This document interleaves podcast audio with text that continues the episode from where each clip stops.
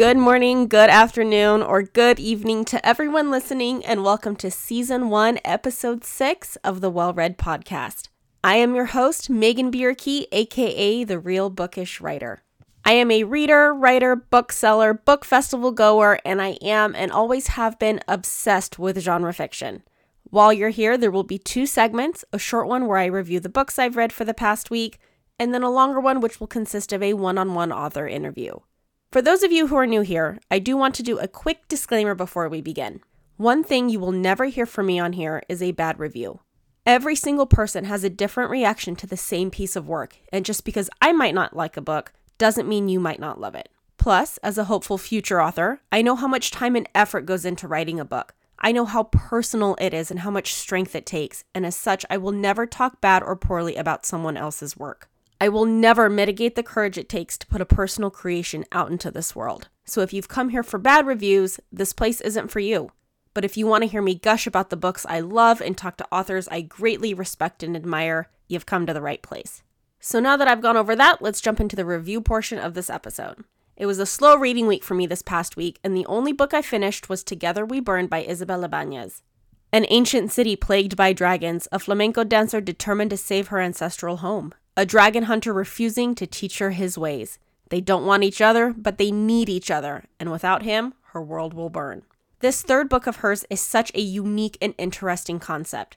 There's a fiery and determined heroine, a reluctant, grumpy love interest, which is my favorite, and many twists and turns. The Latin inspired world Ibanez created is rich and beautiful, and the story itself is very action packed. It has magic, dragons, enemies to lovers, and is a very fun read. I do want to say that if you're triggered by animal death like I am, though, just be aware that there is explicit dragon killing in this book. But it is vital to the storyline, so just skim over it or skip ahead like I did. Other than that, I started two amazing books this past week, but wasn't able to finish them because I was preparing to travel to Ohio to see one of my best friends for the first time in person. We met about two and a half years ago during our master's program, which was online. And because we live across the country from each other, and because of the pandemic and jobs and just life in general, we've never been able to meet. Fun fact she is also my writing and critique partner, and she is absolutely amazing. I can guarantee that you'll see her books in stores one day. Well, that's it for book reviews this week. It was a short one, so let's dive into our author interview.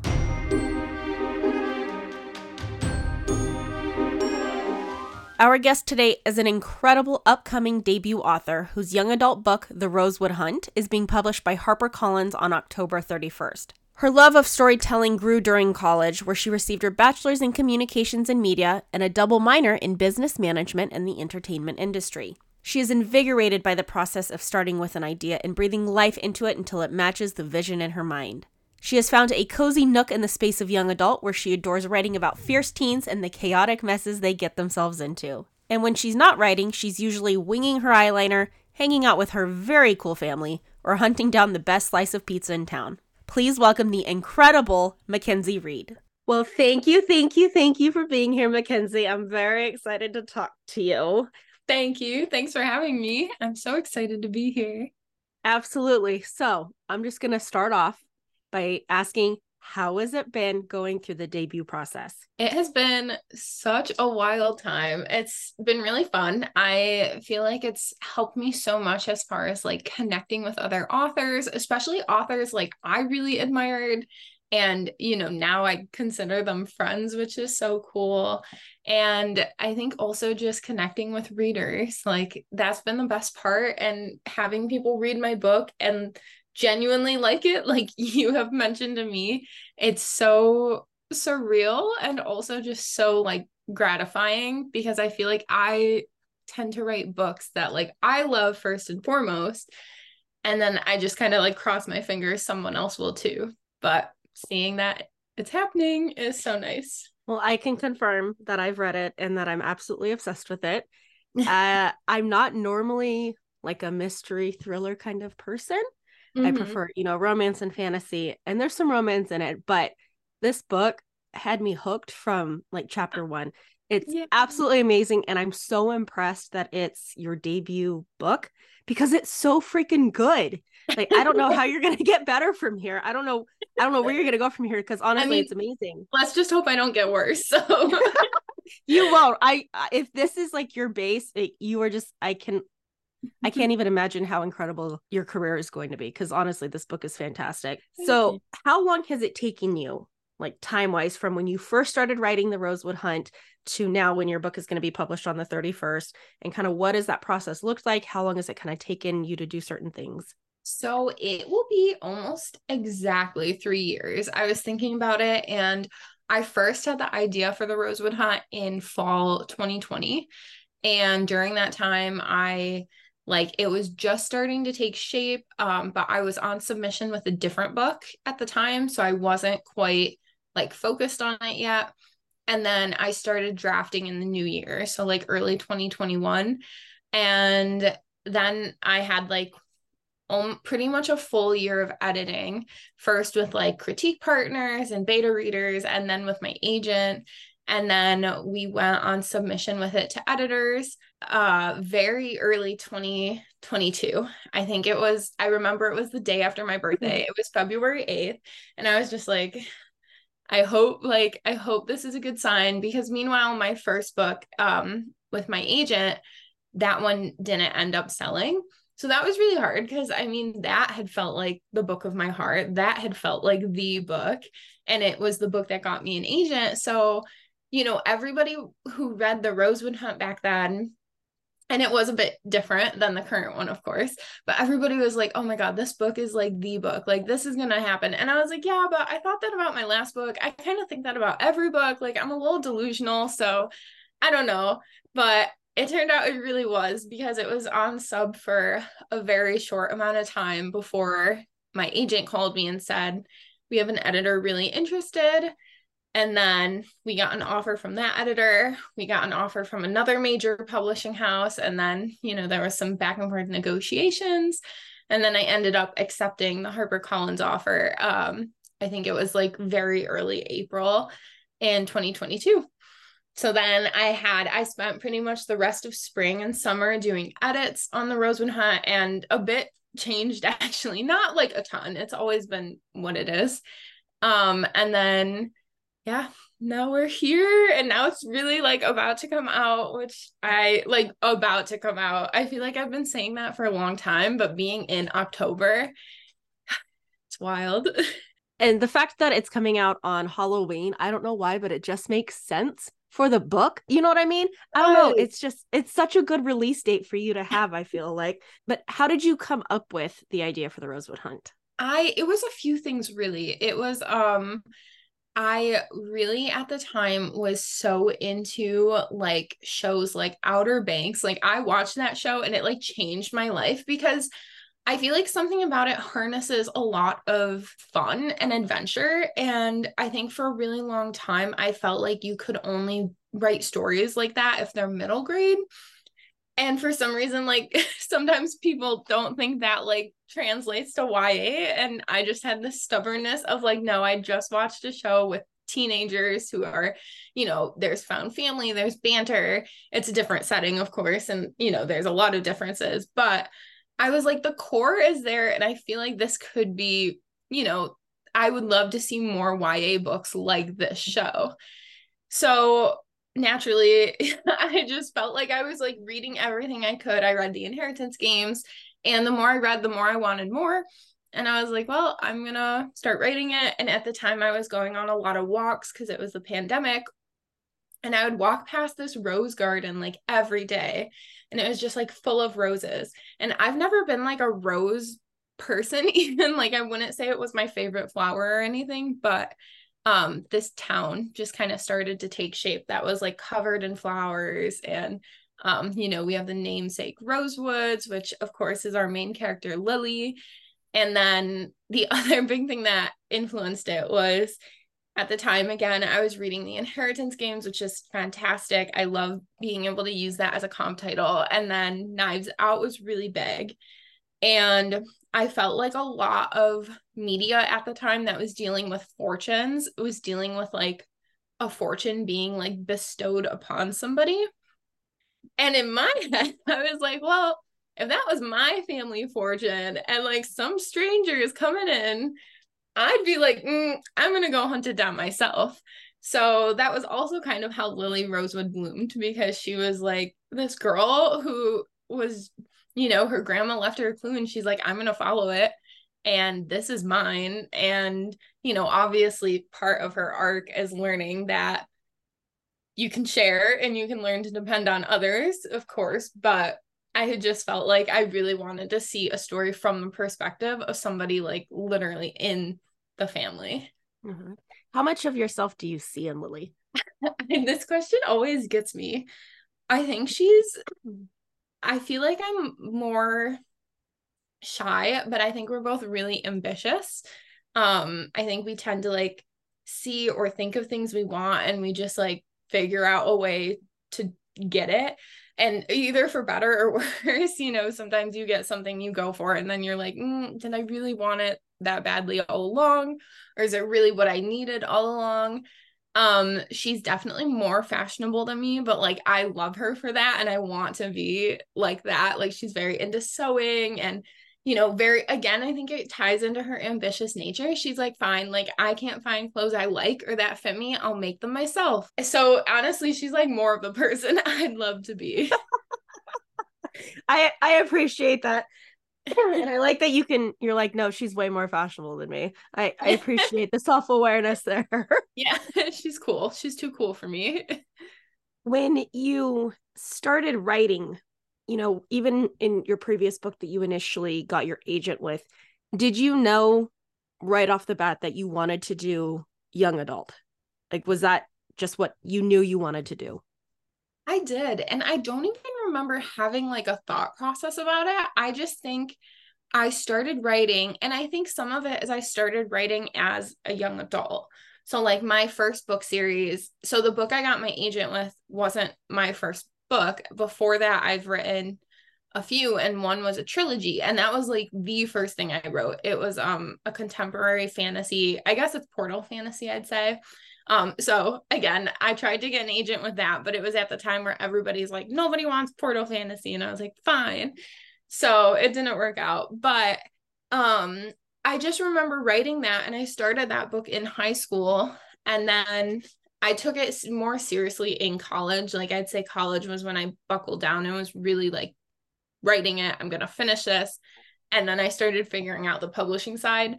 But I think because I was like a young adult I mean, I feel like a young adult now, but I know I'm not the target demographic anymore. Um, I think the voice came so naturally to me. And then since then, I just it's kind of like all I've ever known.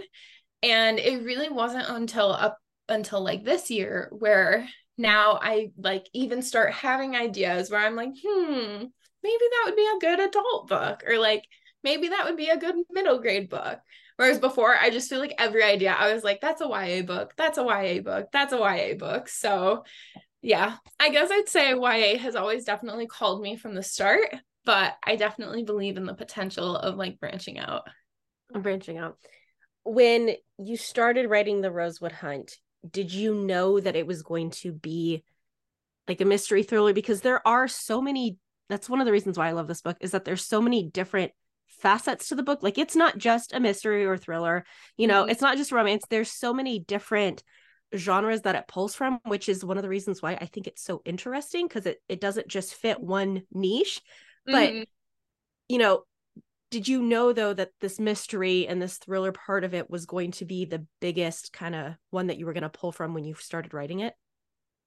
I think so well yes and no. So i found out that um through drafting the book i just finished i really even though i write mysteries the mystery comes last for me. Like i figure out the mystery as i go. It's like the one thing i really can't plot. Like i need to write the book and then somehow it like works out. I don't really know how but it just tends to.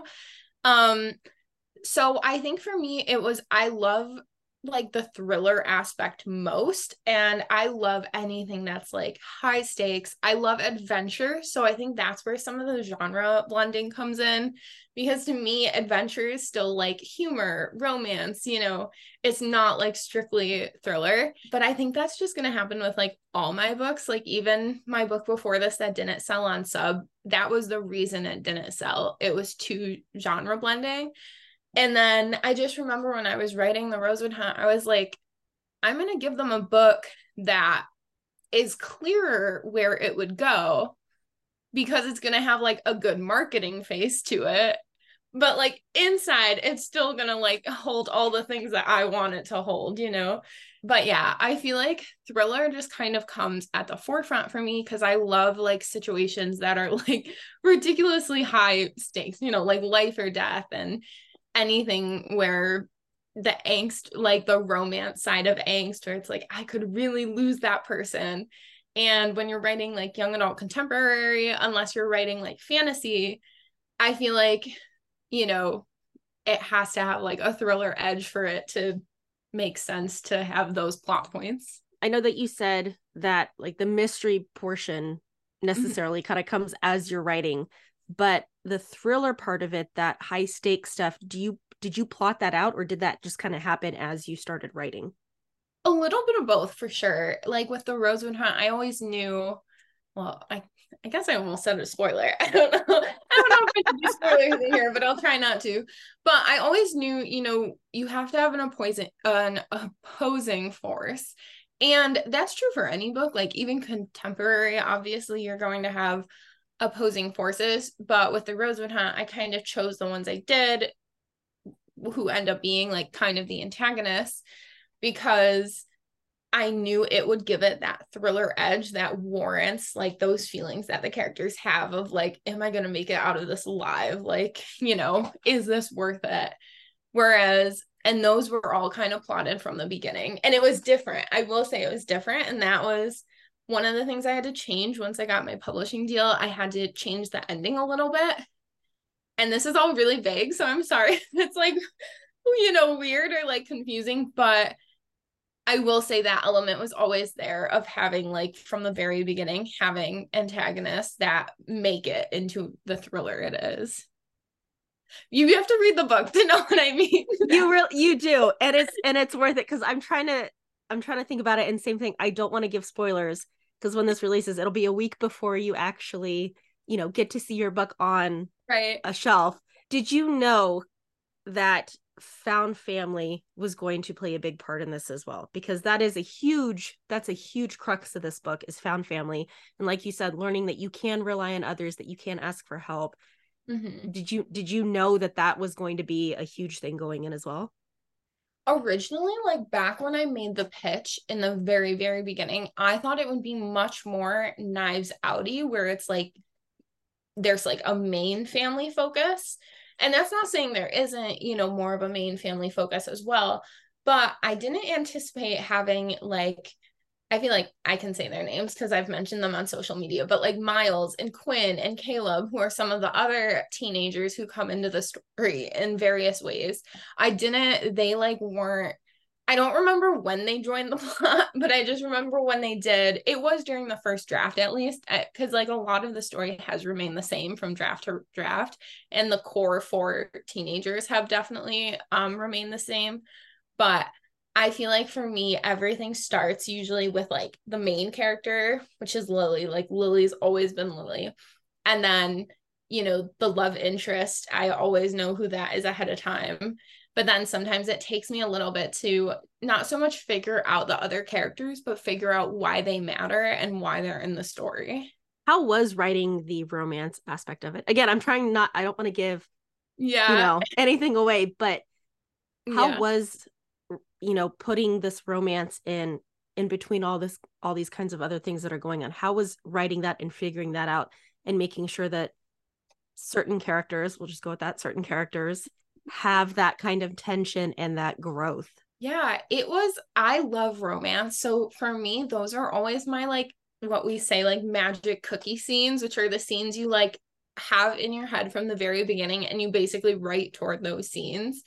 And there's some scenes that like totally surprised me though, like you know, again, like out of context scene, there's that ballroom scene and I knew like something had to happen there, but it wasn't until I was writing the scene that it just like totally came together and like clicked into place.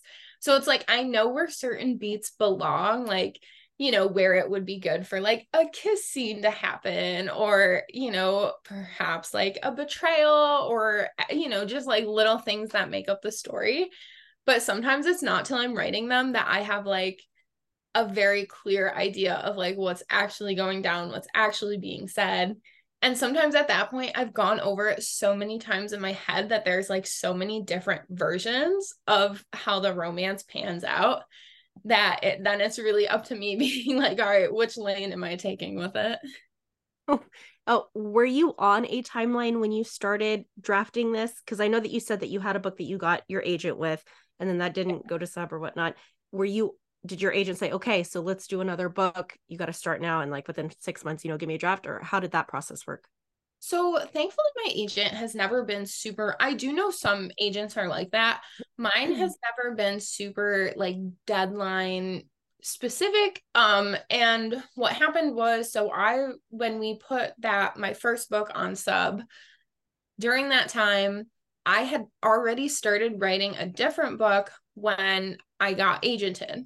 So I finished that other book and then I was like debating sending it to my agent and then there was just something like inside me that was like don't send this to your agent. Like you this like I think the thing was is we were getting like responses back from editors about that first book and I just knew that if that book wasn't going to sell, then the book I just wrote wasn't going to sell either because I just could tell from then what the stronger book was. So I pitched my agent The Rosewood Hunt and she loved it and she was just like yeah go for it this sounds great. We had a couple things we went back and forth on um because originally i was gonna have the book have a curse which obviously would have like totally changed up the genre and she was like mm, i don't think so like you don't need a curse. Um so i was like okay fine. So yeah but i didn't have a deadline and back then i wrote every day but i don't think i even had made like a self-imposed deadline either I was just kind of like, well, we'll see like how it goes.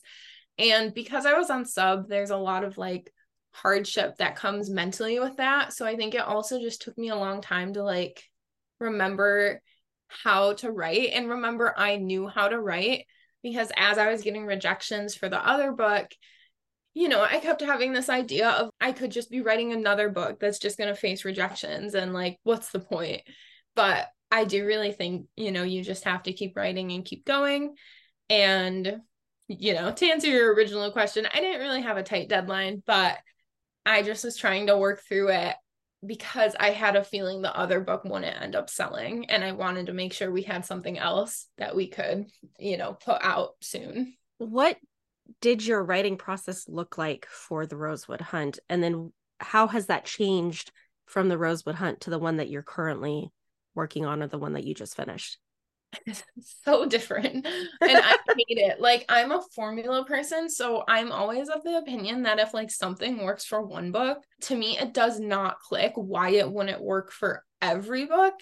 But just books are so like scarily sentient. Like they all need their own like little, you know, formula and like growing up. So with the Rosewood Hunt, I created what's called a scene book um, which was inspired by my friend Rachel Moore, who did that for one of her books as well. And basically, I blocked every single scene, which granted, like a lot of them changed, but it helped make drafting so like much easier. And then with this new book, this one was a lot different because I was writing it and like I had to get the idea approved first by my editor, but I also needed to give my editor like an outline for it so with this book, I had to write more of an outline first. Um, and I always do the save the cat like beat sheet type of things for all my books, which always just turns into like a 15 page outline. So I sent that. But yeah, I will say this newest book I wrote has is like the most like unorthodox uh process I've ever done because it was like I sent like a pitch for it. Then I sent like a longer pitch, but it wasn't quite an outline. I made myself an outline, but it was so chaotic. I didn't send that. Probably should have. I wrote the like entire synopsis, did not read it once I went to draft. And then after I finished drafting, I wrote an actual synopsis and then sent that to my editor. So it's been quite, yes, very different from the Rosewood really quick, I want to go back to you were talking about Save the Cat, the beat sheet. Mm-hmm. Um, can you explain what that is? Because it's a fantastic book if you are a writer. Like it's Absolutely. like a, like a bible, I swear for a lot of writers. But can you Mhm. kind of explain what that is and how you utilize that for the Rosewood Hunt? Yeah, so Save the Cat, um, I believe the one I've always used is like Save the Cat writes a novel. I also know that Save the Cat writes a young adult novel just came out and I have it. I haven't re- read it yet, but I believe it's Jessica Brody and she wrote it and basically it's like a dissection of what essential plot beats need you know need to be in a book depending on who you are but for me i do think they need to be and it's broken down into like a three act structure. Now i actually switch it up and do four acts but that's just like my brain hating act two and it's already too long so if i con myself into thinking it's two separate acts it's helpful. But anyway and so yeah, so you'll have like, you know, your opening image in act 1, the catalyst, like the debate, and then you have, you know, your break into act 2, the B, you know, story. And basically all these like different plot points that once you learn like the structure of it, you can almost pick it out in like any you know piece of media like I'll, i like can't even watch a movie sometimes without being like oh there's the dark night of the soul scene or you know which is when the character is like at their absolute lowest so i just think for writers it's like a great resource if you're interested in you know just furthering like your understanding of story structure because that was something i did not know and even though i know it now i still wouldn't say i'm great at it but i still need those like parameters Yeah, it's thank you for kind of going over that because it is it's a fantastic book and like you said, it's it's pretty prevalent in a lot of not only books but in a lot of different form of media. So thank you for explaining that. With the Rosewood Hunt, I know you just got your finished copies or your author copies not that long ago and they're freaking gorgeous. You can't see them, but they are they're glossy and they're beautiful and they're big and they're absolutely gorgeous. Thank how you. was it how was it opening that box and seeing like your first published book for the first time I was so nervous. I don't know why I was so nervous, but I I got the box and the box like I was going to the grocery store and I step outside and the boxes are there. And I knew they would come eventually, but I didn't think they would come so soon. So I like dragged them inside and then I just kind of tried to forget about them because I had to like work that day. And then I was sitting there about to open them, and um, I didn't receive any like physical advance copies of my book. So, of course, I knew what the cover looked like, but I'd never seen it in person. I didn't know if it would be glossy or matte. I didn't know if there'd be like any specific detailing. I didn't even know what color the hardcover would be. um, but which it's literally black, which makes sense because that's the color of the cover. But still, I was like so nervous about it. And then when I opened it and I was holding it in my hands, I was just like, this is perfect. Like it makes you realize that this book could have looked like anything and I would still love it. Like I love the cover and just like holding it like all the little things I was stressing about like, you know, like I said like if it was glossy or matte or whatever, like it did like nothing matters. I was just holding it and I was like, "Oh my gosh, this is mine." And I like carry this is so um silly, but I like carry one with me whenever I like go out now. I like put it in my little bag with my computer and it just like sits in there while I'm at a coffee shop writing. I don't know. but that's such a cute that's such a cute little thing though like this is my baby this is what i worked my butt off for like it's here it's supporting me i know i can do this that's i really like that idea yeah. i'm not I don't lie. know. It's just like moral support. I don't know what I'm waiting for. I don't know if I'm waiting for somebody to like notice me sitting in a cafe writing and being like, Are you an author? And then I can be like, Yeah, but I don't know. It's just there, just there to make me happy. well if i ever see you out in public i'm gonna be like mackenzie hey i know you oh my goodness you're the author of the rosewood hunt i know you have a copy in there oh my goodness You'd be right. and you'd be right. So, are you getting excited for your big release that's on the 31st? Are you going to do anything special? Have you kind of planned anything out? Yeah, I'm so excited for it. Um, my friend Rachel Moore, who is the author of The Library of Shadows, she's actually flying up to my city, um, Rochester, New York, and we're doing like a little launch party. And it's at one of my local Barnes and Nobles, which is huge. It's a two-story Barnes and Noble. It's like I did not expect it to like get an event there. So I feel super fortunate. And that'll be right on Halloween. Um, and I was really nervous because obviously being Halloween, I'm like, I get if people can't come, you know, and they're trick-or-treating, but it's almost sold out. So it's free. That's awesome. We just needed, you know, a head count to like RSVP. So, yeah, I'm really excited for it. I think it'll be great. We're going to just like talk about books and the Rosewood Hunt and life. And we both like read each other's books from their earliest stages. So it's just super special. And then we'll have a little Q&A and then people um can, you know, wait to get their book signed by us. So it'll be really fun. That's and then after that. I'm actually going to go to New York City for just a really quick stint um, and I will probably go sign some copies around there and uh, do a little stuff with my publisher, which I'm really excited for because I've never been to HarperCollins. And then I have a few other events that are cool but have not been announced yet. So Okay. Yeah, so don't talk about those yet because I don't want to get you in trouble. no, no, it's okay.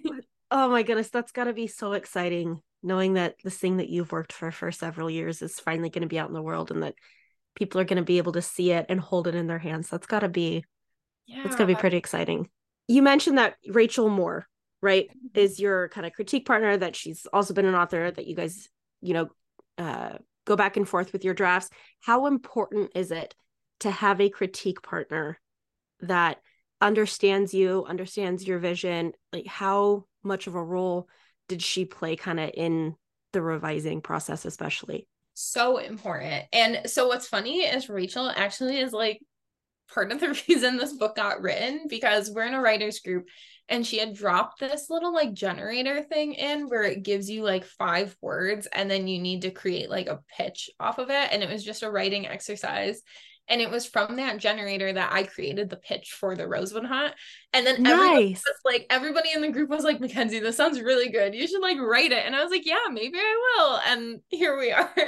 um, so that's kind of a very like origin story thing, but it's so important. I think what's great is you know her and my other like part critique partners and beta readers i'm someone who loves getting feedback and also I need it in like a compliment sandwich.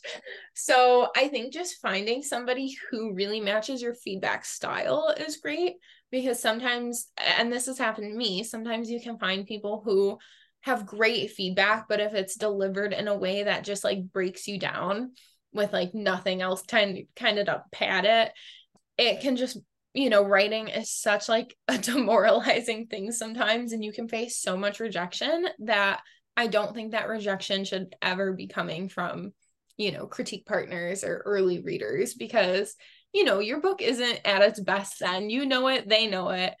It's about like how they can help you get it to a point where, you know, then it's ready to get critiqued by somebody else who's not them. So it was it is so huge. And her vision is so good because I think we have really complementary um like strengths and weaknesses and she's so good when it comes to like world building and like atmosphere and sometimes I just like I love banter and dialogue and um you know character emotions like a lot of like character work and sometimes I feel like that's my whole book and I need someone to be like this scene was great but like where are they or like what's it look like there? or like what do they look like? And i'm like oh you don't just like see that? That's like in my head. But you don't see that? So it's so helpful having like fresh eyes on it because to me everything's a movie and then forgetting that not everybody can see the same movie as me helps me make sure in my writing and putting down the things that paint that full image and not just like part of one. What is something that you've learned that you didn't realize initially about the debut process, about the publishing process? Like, what's something now looking back on where you're like, I had no clue that this was going to happen. I had no clue this was part of it. And now you're like, you just, you know, when you're kind of prepared for it in the future. Uh, a few things. Um, I think my biggest thing is the event aspect of it. I definitely thought that like somebody else did. um, but you know, when I was talking with my publisher, they were like, no, like, you know, uh, usually we find it's easiest if like uh, are our authors kind of connect with their own bookstores and all of that. So I've been doing that a lot and it is just, you know, I don't want to say difficult because like bookstore owners are amazing and so many are so receptive to like working with you. But like the logistics of planning it is so much harder than I thought. Like technically you should usually try and plan events within like the first week because it helps with first week sales. I didn't know that. So a lot of my events are just kind of sprawled throughout like the month of November. But I don't, I'm like, you know what? It's my first rodeo. I'm learning. Um, and then same with like expenses, like because I'm the one planning it, I'm also the one kind of in charge of the expense side of it. So for me, I'm looking at it like, look, this is my first book. Like, I might as well go all out within reason.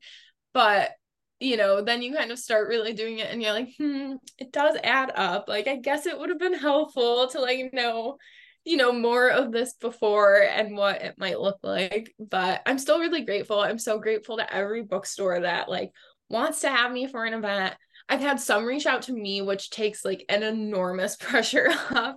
So I appreciate that so much as well.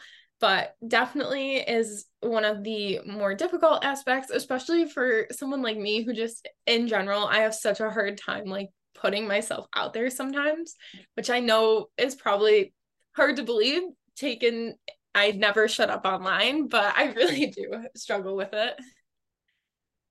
How has it been because you mentioned that you also have a different job. How has it been trying to manage, you know, working your regular job to your writing job? Because that's what it is now. You know, it's it's your it's a job for you. Right. How have how have you been able to kind of reconcile both of those into not being busy and exhausted and overstimulated and overwhelmed all the time? Well, um some days I think I'm good at it, and some days I'm really not. And I honestly really struggled a lot throughout the month of September because I had like my day job. I had my job of promoting the Rosewood Hunt, which is like totally a job. The amount of time I spend on Canva, if I was getting paid for that, I would be so rich right now. But then I had a sneaky third job, which was drafting this new book and it was a really tight deadline. Like i've never you know needed to draft a book in a month before because again i didn't have a deadline with the rosewood hunt. So it was definitely like a bit of a wake up call. And and also for anybody listening like drafting a book in a month for book 2 if you're on contract isn't a normal situation either. I had like a very unique situation but I don't want anyone to get scared and be like, oh no, like this means I will only ever have one month to draft a book. Like, no, or I hope not. Um, but yeah, it was really hard. And like something I really struggle with is like I'm a person who like really depends on like staying active and going for walks. Like I'm a big proponent of like a little hot girl mental health walk every day. And unfortunately in September that like really suffered because I just did not have time and because of it you know then i felt bad about myself or i felt bad you know about just again like mentally. So it is really hard. And i think what i would say i don't think i had like a choice in september. So i you know made the choices i did and i don't regret it because i wrote a book that i'm really happy about and i got to send it to my editor. But i do think like in the future i'd love to figure out a system where you know, I'm only juggling two things at one time, which is like day job and promoting, or like day job and writing a new book. And again, like nobody was holding like anything to my head, like forcing me to do this, but I wanted to do it and get it all done. Um, and I don't regret it, but you know, you live and you learn. you live and you learn. How did you protect and work on your mental health throughout that process, especially with September because like you said the things that you normally would do to keep you active to keep you kind of going you couldn't really do. So how did you protect and work on your mental health during during this process? I think I I think in a weird way my mental health tends to be best when I'm writing a new book because I feel like I'm one of those people where like I can only ever spend one foot in the real world, if that makes sense. Like half of me always needs to be like semi in a fantasy world or something. So whenever I'm writing a new book, as like draining and taxing as that was, it was also fun. Like I hadn't written something new in so long that like falling in love with characters, it's like this weird, you know, form of like therapy almost for me, where even though it's hard, even though sometimes the words didn't come, it just felt good to know I was doing it. And I think that really helped. Um, but now it's almost like in the aftermath is when I have to like protect my mental health and be like, okay, don't overthink, you know, what people are going to think of book two. Don't overthink what people are going to think of the Rosewood Hunt. I kind of am just always trying to like work on something new within reason while also trying to avoid burnout so that I'm not, you know, going into like mental tailspins. And like I said, like if I can't go on walks or whatever, which also helps me get out of my head, then sometimes I like read or I try to get into a TV show or just something that like can kind of refill the well, but isn't the same as writing and reading. What piece of advice would you give someone who is going through writing their first book? Like, is there something that you learned or something or some other advice that you have been given that you would just say, look, you know what, whether it's just get it down on the page, push through it, or don't give up. You know, you're going to get rejection. It's part of the, you know, it's a part of the industry. Like, what's a piece of advice you would give to someone who's writing their very first book? I think it would be like truly you have to finish it. And you can't, I don't think you can pass judgment on a book until you finish it. Because I feel like when you're in the midst of writing, it's so easy to just be very stuck on like the specific parts of it. Like like i'll be honest i don't like writing beginnings. Like i i don't even love the first half of books a lot of the time but i love the second half. And it's like i simply have to push through the second half so that i can write a banging like push push through the first half. So i can write a banging second half and then i'll go back and fix the first half so it you know matches energy and is just you know in my opinion is as good as I feel like the second half is. But if I stopped writing in the first half, I would never get to that second half. So I really think you just have to keep going, even if you think it's bad, even if you think nobody will ever read it but you, even if, you know, there's so much going on in the publishing landscape all the time of like querying being really tough and, you know, editors being like highly selective. And I think it's really easy to let things like that get in your head. But I always like I think about this in a joke, but I think about it all the time is you know that quote from the office that's like you miss a hundred percent of the shots you don't take like Michael Scott, Wayne Gretzky, or you know, flip it. I think. Yeah.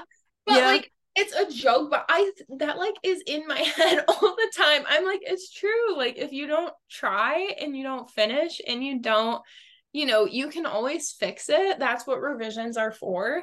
Um, and i just think that's kind of the beautiful thing about writing is like you can always fix it and you can always go back to it and you can always set it aside and go back to it you know i think it's one of the very few like creative endeavors that like you're never going to just like ruin something and not be able to go back to it it's it's not like a painting where you start right. it and you get halfway through you're like oh my gosh this is absolutely horrible i have to start right. again you know right. you can't go back like, and necessarily fix it you, if you like add a little thing to a painting and then you're like oh my god like the vision just was not there like i ruined it with books it's like especially with google docs you could go find a past version and just revert the doc like i've done it so i i feel like it's as high stakes as it seems it's relatively low stakes which is nice. How do you get through those moments where just something is not working you know and whether it's you recognize that there's something in the story that isn't working and you can't push forward or whether or not you have writer's block where you're just like the words are just not coming the story's just not coming for me right now how do you kind of work through that because it's interesting because every single person's process is a little bit different on how mm-hmm. they handle it so i'm interested to hear how you kind of handle it so i do a thing that i'm pretty sure everybody advises you not to do so i guess tread with caution but i'll go like reread a previous chapter or sometimes even a bit. Like with this newest book, when I did get to kind of the ending, I just like did not know where it was going. And that's so unique for me because, like I said, I really like endings. So I usually know what's supposed to happen. But I started like halfway through the book and just was like reading it through. And at least for me, sometimes having that little time away since drafting like something a week ago is enough for me to look back on it and be like, oh, like this isn't as bad as I thought. And, you know, here's a bunch of things I already forgot about. and then it also creates this kind of momentum, I feel like, because when you're in the midst of drafting, sometimes you don't feel that build up. But when you go back to like reread it, I think it can be helpful because you're just reading it and then you get to the stopping point and it's like, wait, like I didn't write more. And it's like, no, you're the writer. You have to be the one to write more. Like if you want to read more, you have to write more, you know? So that's kind of how I do it. Another thing I do, which again feels like oddly specific to me, is I'm really visual. And a lot of times I will like I'll like get up and pace around my room and like act out the scene in my head. And I just know, and that just gets me like jazzed. Like it gets my like zoomies out, but it also makes me like super excited to write. And when I'm not, when I get to a point in one of my stories and I'm not feeling that excitement, I'm I'm now I'm starting to realize it's because my like zoomies are gone. you know, like I'm not excited. I'm not feeling it. I don't have like an adrenaline rush or anything. So sometimes again, I kind of like stand up, walk around, think about, you know, a golden cookie scene, even if it's not the one I'm writing. Cause let's be honest, usually the scenes we drag on are the ones we don't really want to write to begin with. And but I just kind of try and gain that momentum again. Okay, and I'm going to talk about, you know, from the very beginning where you, you know, you're coming up with the book ideas to mm-hmm. the very end where your book is finally getting published. What mm-hmm. is your favorite and least favorite I guess not piece of the process if that makes sense? Like some people hate editing, some people hate those first drafts. Like what's sure. your favorite and what's your least favorite part? I I don't know if this is a cop out, but I think my favorite is like the brainstorming part where like the very beginning when a story is starting to come together and it's all like vibes and like aesthetics and a Pinterest board and you know and you're still like really trying to figure out who everyone is. I love that cuz again, it's so visual. I think my least favorite part is drafting because it's uh again like i hate not having something to work with. Um but yeah i i like revising. I guess if i had to pick a favorite that wasn't like the brainstorming favorite i'd say revising because i like the idea that you're like always making something a little bit better but drafting is my least favorite. You're like drafting is hands down the least favorite. Yeah. Okay. So much to remember too. I'm like, I don't even remember what a character looks like from page 20 to page 300 and then I need to scroll back to page 20 like it's a mess. I feel like I need to have a notebook of just everything that is okay, not everything, but like important but not really important pieces that yeah. will happen or will carry on to a later chapter because right now I have post-its all over like all over my freaking office. and I'm like, "Oh my god, like how old was he when this happened?" Oh crap, mm-hmm. no, he wasn't this. Oh crap. Okay, well, if he was this old, how old yeah. is his sister again? Like, oh my goodness, I can never freaking remember like those tiny tiny pieces. Yeah. It's, me so, too. I, I I need to I need to do I need I feel like I need to do a book at this point. Just have yeah. You know, I need to see I want to see all your notes like how you organize everything. It's okay. what's so funny is this book too. Um, it had there were a lot of different like renditions of it that we did, and like honestly, it is not the same book as like the original book I pitched, but it I used like a lot of the same characters. I, you know, it's like one of those things. But I have so many brainstorming talks. It's like XXX title, brainstorm, XXX title, synopsis, XXX title, outline, XXX title, outline, new, XXX title, synopsis, new. Like it's just like all these different tags. And I'm like, could I have not figured out a way to just keep them all in one? Apparently not. Right. To just kind of consolidate it down to one thing. Cause I'm the same way. I like having every single thing in a different whether it's a different post-it note a different doc i like Mhm. having them separated because if not it gets too like confuddled Yep. in my brain so i i understand that i 100% Absolutely. understand that Thank you. how many how many ideas do you technically have kind of like written down like or floating around in your brain for book ideas in the future how many do you currently do you think you have Such a great question. I write all my ideas in my notes app, and I think at the moment I have like, oh my gosh, this is such a fantastic question because I'm like, what makes an idea like an idea worthy of? I'd say I probably have four that I like would really like to write eventually, and in my brain, I'm trying to figure out what order the four I lied. I have six. But I, but it, like there are two of there are some of them I just know I can't write. Or, you know, it's not so much I can't write them, but I just know they wouldn't fit with what I'm currently writing at the moment. And then there are some that are in I have an adult idea I want to write so badly, but it is like quite out of pocket. It's the type of thing where I'll have to pitch it to my agent and have like a little disclaimer that's like stay with me. um so yeah, fantastic question. I've never gotten that one before. yeah because at least with me and like obviously i haven't published a book you know it's just i write stuff on you know in scrivener but like right it counts that's what i'm going Yeah.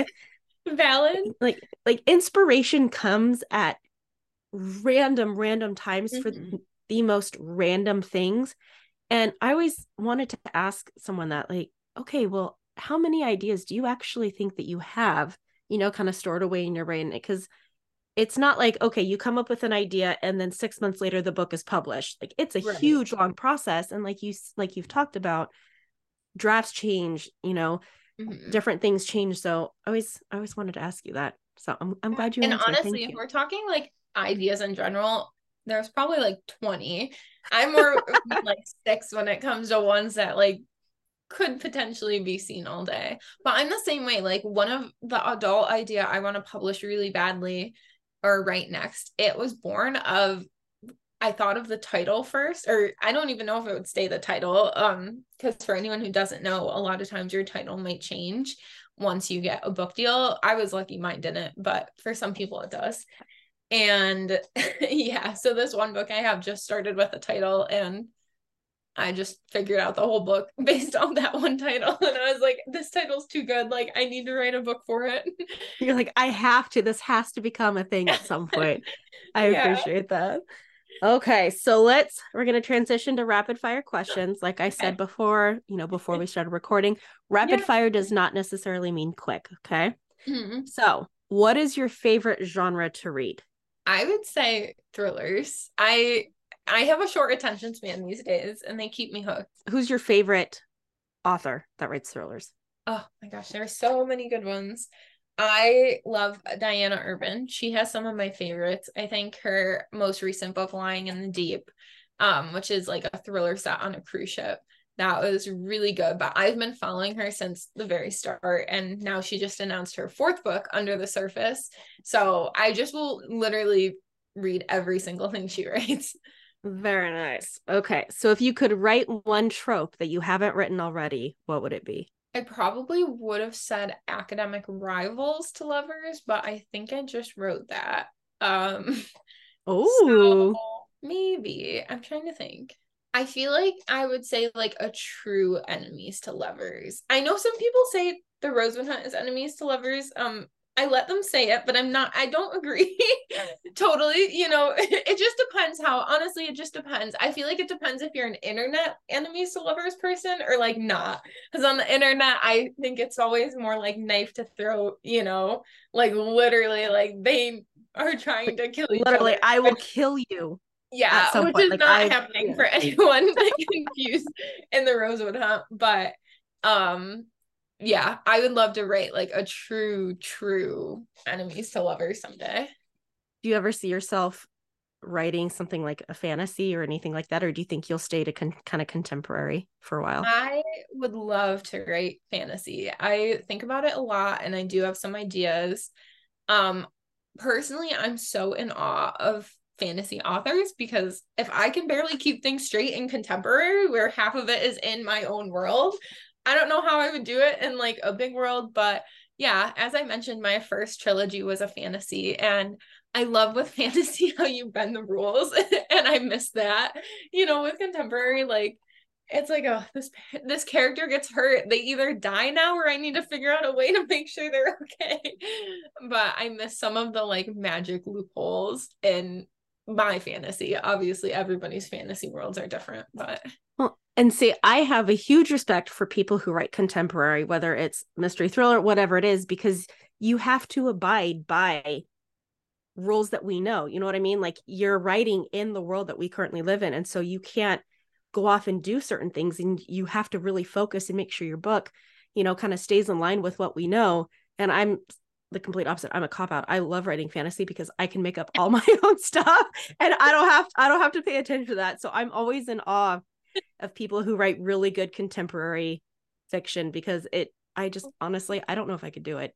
I really don't. So I feel like that's why I like setting my places, even though it's contemporary. Like Rosetown is fictional, obviously, and um the area ish in my new book is also fictional. And I just feel like, again, like I can make it in the real world, but I'm not gonna be looking up, you know. I'm not gonna be like, okay, how long does it take to get from this place to this place? I'm like, no, I'm just gonna make my own town. And I like the idea of my editor talks a lot about, you know, suspension of disbelief. And with fantasy, you can stretch that a little further than you can with contemporary. And that's something I get reined in on a lot where it's like, okay, like, you know, we can suspend it so far, but maybe not that far. And then I have to be like, oh, fine. Fine. so I think I do well in fantasy if I ever go back. so what are you currently reading and what is next on your TBR list? So I'm currently finishing. I actually had started it a while ago and I had to stop reading because of my deadline, but How to Find a Missing Girl by uh Victoria Wlosok. I don't know. I'm not pronouncing her name correctly, but she's another 2023 debut and I just love her. I love the cover. It's so pink. It's about a sapphic detective agency where when a girl goes missing, um it ends up being the ex-girlfriend of you know, the lead detective at the agency. And then she sets out on finding her because it also may or may not tie into her sister's disappearance as well. So really good. Um, I love it too because it has I I'd say like I love that it also encompasses a lot of like teen humor while it has a lot of serious topics, of course, and it's you know a thriller. Um, it reminds me of you know how I love to write because I love writing teen humor. It also incorporates a lot of that, so I'm enjoying it a lot. Very nice. What's next on your TBR list? I have so many other 2023 debut books I really want to read. I want to um I'm really excited for Curious Tides, which just came out. Um and it's just a beautiful book too. Like I just want to like reading it. And I have not read Fourth Wing yet. And I know it's like a bandwagon book, but I just, I'm a hype girl and I love a hype train. And frankly, it's been too long since I jumped on one. So I, and I haven't really read a lot of fantasy lately because again, I just have like a squirrel attention span, but I feel like it might be a good book to get me back in to it. I feel like with Fourth Wing, we're going to go off on a little tangent here. Have you read it? I have. Okay. I have. And from the people I've talked to, it seems like they either love it or they're mm-hmm. like, that just wasn't for me. There was just certain okay. things about it that just wasn't for me. I freaking loved it. To be, I trust you. I trust your yeah, judgment. So. to be completely honest, I freaking loved it. And it was one of those books where I sat down and I think that's all I did that day was read mm-hmm. because I didn't want to I didn't want to leave. Like I just wanted to keep reading and it made me laugh. It made me cry. It like my anxiety was through the roof with it oh. because I was thinking certain things were going to happen. Like yeah. it was just one that I could just completely lose myself in. And like I said, I feel like people either love it or they like I said they're just like this that was just not for me, but personally I freaking loved it. My friend is reading it right now and she was texting me last night. She's like oh my god have you read fourth wing? I was like yes and i loved it. Why? She goes i just started it because iron flames coming out. And she's like i just i don't i i just oh my goodness like the, this is really good. I need to keep reading this. Like oh my goodness when am i going to finish this? I need to know when this is. I was like just wait till you get to the end and then text me and tell me how it is. So when mm-hmm. you read it you need to tell I me will. i will totally be in your dms i think i'm confident. I'll love it. And i think it's because i've heard it's very like indulgent. And I love books like that. Like I don't think too hard, honestly, and I'm not I don't either big critiquer when it comes to books.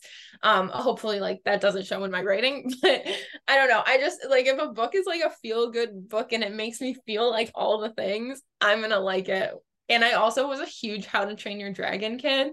So I just feel like this could be like a great stepping stone for that. I love How to Train Your Dragon. Okay, question. Yes. In your opinion, is Toothless more of a dog or more of a cat? Cat, okay. in my opinion. Yeah. And not only that, but Toothless really reminds me of my cat. I have like a cat with big green eyes and she's gray, so I don't really know why, but I don't know. Okay. I was like, I gotta ask you that question because yeah. everyone gives me a different answer. okay. So what is the most valuable piece of advice you've received in regards to your writing? Hmm. That's such a good one too. I think um I've been told before that you should always like write for yourself first and then for everybody else and like always write for yourself over the market. And I think that has like really stuck with me because for a while I think I was very concerned with the market and being like, you know, is this gonna come out on time or even with the rosewood hunt i i was so worried like the treasure hunt train had left already you know it kind of like blew through. It was like not the knives out as a treasure hunt but you know fortune stuff. It was like that outer banks uncharted and then you know the national treasure show reboot but then that was all like last year. And um or like a couple years ago. So I was really nervous that like the book wouldn't be well timed or whatever. And I think now I'm becoming more confident in the fact of if you write a book you're excited about, like people will come and readers will come. And another thing is try not to be too concerned about what other people are writing too. I definitely used to get really stressed out and I still do sometimes. Um when I'd see like book deals get announced for books I was currently working on and I would just be like, well, why would anyone want my book then if this book is already, you know, on its way and before me? But I just think like instead of coming from that scarcity mindset, coming from a mindset of if a reader reads like one book, they're going to want more. And, you know, you writing that book could be exactly what they need to read next. So I think that's really helped me with my writing and feeling more secure in just my ideas in general. Because I'm the type of person who will convince myself out of an idea before I even write it. So I'd say those are kind of big things for me. If you weren't an author and you could be anything in the world, what do you think you would be doing? I so I actually originally went to college um for like music business and I was writing songs, a lot of songs. So I do think like in another life, maybe I would have pursued that path more seriously and become a songwriter. But it would have, you know, called for me like moving probably to a bigger city or LA. And I'm an East Coast girly. and, you know, sometimes I think about that version of me and maybe she exists, or even being like a screenwriter, which could still happen. But yeah so i guess always a writer in some aspect. I don't know if that's a cop out. Oh, maybe i should say like a real estate agent or something no it's definitely not a cop out. It just goes to show that you were meant to be a writer in some aspect so i appreciate that. If you could invite someone over for dinner either dead or alive who would you invite and why?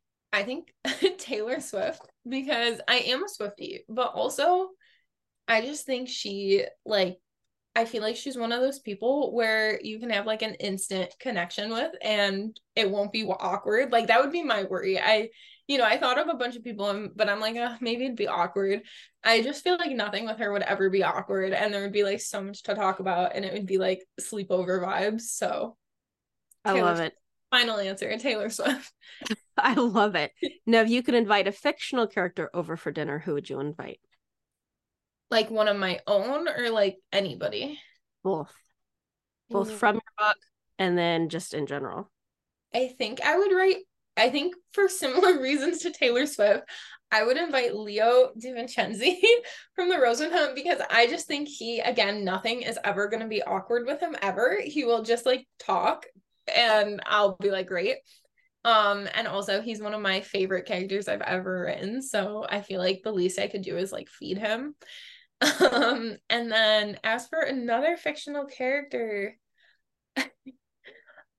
I think they'd kill me, but I'd love to have Jude and Cardan over for like a couple. That would be an interesting dinner. That would I be a just- fun dinner. I mean, they're my favorite like book characters, so I feel like it'd be really uncomfortable. But my other two answers were comfort answers, so I have to uh, put myself out a little bit. it would definitely be interesting having them over. It would be that would make for a heck of an evening, that's for Yeah. sure. if for those of you listening, if you know, you know. If not, we we can't explain that. We don't have enough time. But Yep. okay. So what currently is bringing you joy? I love I'm trying to fall in love with fall more this year. I've never I'm like a summer girl through my veins. Um I love sunshine and I'm in upstate New York, so a lot of the time here is like snowy or cold or whatever, but like it's so beautiful in the summers. But it's really pretty in the fall too. And you know, the changing leaves and all of that. So I'm trying to really like it. And I've been getting more into like taking myself on little like coffee dates. Um, I work remotely, thankfully. So I can just kind of take my laptop and go work from a cafe for a little bit. So it just brings me, you know, it's so funny because sometimes I get in the mindset of like, Mackenzie, like stop spending six dollars on a latte. Like you could make it at home. And I don't even like handle caffeine very well. So it's not even like a smart choice um from a health standpoint but there is just something that makes me so happy about like setting myself in a little cafe with my like little treat and my coffee and you know calling it a day and working from there for a while so i think that's kind of been my thing to get me through I read this book, I don't know, it was a couple years ago now. It was some financial book. And the guy talked about about use about spending money and how spend your money, like it's okay to spend your money on things that make you happy. Just Mhm. don't spend your money on stuff that you get no joy or you know nothing out of. So like Yeah. with me, I like to buy books. You know, Mhm. I like to travel. I like I'm the same thing. I like to go to a little cafe or a little tea shop and get some tea and write. You know, that's that's what I enjoy. Right. You know, Yeah. I'm not a big clothes person. I'm not a big shoe person. So me spending, you know, 20 bucks on a pair of shoes is not going to give me the same happiness as me spending 20 bucks, you know, on coffee or tea or whatever. So Sure. if you if you appreciate that and you like those little date days with you, keep doing it. Keep doing it. Yeah, totally and also i found it really helps like per your earlier question of you know how do you balance like work life book life all of that it really helps with that because sometimes i'll make sure all my work work stuff is done and then my like reward is going to a coffee shop and then doing book work instead and having just like a different scenery for both is really helpful too I love that. Well, thank you so much, Mackenzie, for being here. I am so excited and I am so happy for you. Like I mentioned to you several times, like I've been following your journey for a long time now, like even before you got your deal. And I'm so excited to see this book out in the world. And it's just honestly like this book is absolutely wonderful. And I'm so impressed that this is your freaking debut. Like I cannot wait to see what you come up with. Like, and I know that you're going to have a very long, incredible career. I'm very excited for you. So congratulations. Thank you. And thank you so much too. I like I notice, like I notice the people who have been here since the beginning and you also have been so vocal since the beginning, which, you know, not everyone is, which is so okay. Like I'm not even too, but like I appreciate it so much and it is so bright in my head like every time you would message me or be excited about it and it just is so as an author like it's so relieving to know somebody is excited. So thank you. I'm your hype girl for life. I'm your hype girl for life. I I, I love it. Congratulations. Thank you. And thank you for having me on your podcast. Well, that is it for this episode. I hope you enjoyed it. And before I sign off, I would just like to say from the bottom of my heart, thank you so much for taking time out of your day to tune in. This has been a dream of mine for a long time, and I am absolutely honored to have you here. If you want to stay up to date on episodes and announcements, please subscribe or follow me at The Real Bookish Writer or at The Well Read Podcast on Instagram. Thank you again for listening and have a magical day. See you next week.